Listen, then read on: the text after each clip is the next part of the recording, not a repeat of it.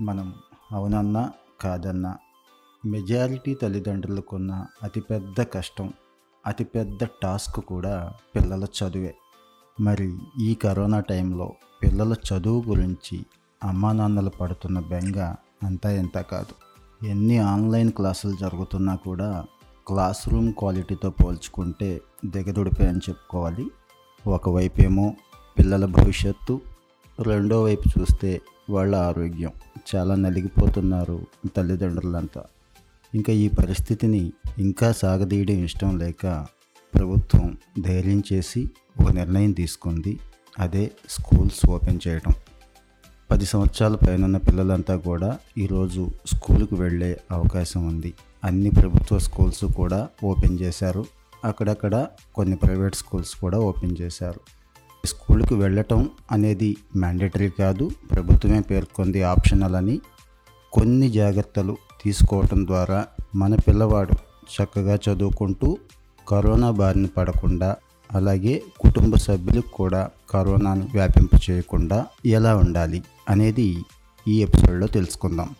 నాలుగు విషయాల్లో కాస్త జాగ్రత్తలు తీసుకుంటే మన పిల్లవాడికి కానీ కుటుంబానికి కానీ ఏ ఇబ్బంది లేకుండా ప్రశాంతంగా గడిచిపోతుంది మనవాడి చదువు. ఇందులో మొదటగా చెప్పుకోవాల్సింది స్కూల్ వాతావరణం. స్కూల్లో కరోనా సోకకుండా తగిన సౌకర్యాలు సదుపాయాలు స్కూల్ మేనేజ్మెంట్ చూస్తోందా లేదా అనేది స్వయంగా ఒకసారి చెక్ చేసుకోండి. ముందుగా తరగతి గదిలో ప్రాపర్ వెంటిలేషన్ ఉందా లేదా చెక్ చేసుకోవాలి. తర్వాత గతంలో మాదిరే పిల్లవాడిని పక్కపక్కనే కూర్చోపెట్టి డిస్టెన్స్ లేకుండా చేయకుండా కనీసం బెంచ్కి ఇద్దరిని లేక ఒకరిని కూర్చోపెట్టే సదుపాయం ఉందా లేదా? అలాగే mask sanitizer hand washing social distancing ఇలాంటి అలవాట్లని స్కూల్ యాజమాన్యం ప్రోత్సహిస్తూ నిరంతరం కనిపెట్టుకొని ఉంటుందా లేదా? అది క్లాస్ టీచర్ దగ్గర నుంచి ప్రిన్సిపాల్ దాకా కూడా ఆ బాధ్యత తీసుకుంటున్నారా లేదా అనేది ఒక్కసారి చెక్ చేసుకోవాలి. ఇక రెండవది మన పిల్లవాడి డిసిప్లిన్ అండ్ యాటిట్యూడ్. మనవాడు ఎంత బాధ్యతగా ఉంటాడు ఎంత డిసిప్లైన్గా ఉంటాడు. తల్లిదండ్రులు చెప్పిందే కాకుండా స్కూల్లో టీచర్ చెప్పింది కూడా పక్కాగా అమలు చేస్తాడా లేదా? ఎందుకంటే ఇది ప్రాణాలకు సంబంధించిన విషయం. మాస్క్ విషయంలో కానీ డిస్టెన్స్ విషయంలో కానీ హ్యాండ్ వాషింగ్ విషయంలో కానీ అనవసరమైన వ్యక్తులతో మాట్లాడడం వస్తువులను తరచుగా వాళ్ళతో వీళ్ళతో షేర్ చేసుకోవడం ఇలాంటి అలవాట్లకు దూరంగా ఉంటాడా? ఉండడా అనేది చెక్ చేసుకోవాలి. ఉంటాడు అనుకుంటేనే స్కూల్కి పంపించడం మంచిది.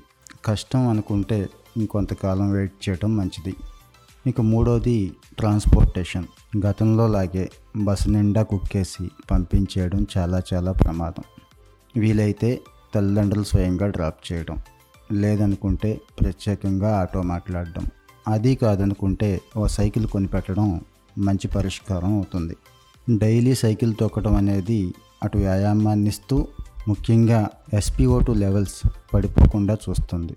పిల్లవాడు ఎప్పుడు కూడా ఆరోగ్యంగా ఉండే అవకాశం సైకిల్ తొక్కడం అనే ఒక మంచి అలవాటు కూడా అలవర్చుకునే అవకాశం ఈ టైంలో వస్తుంది.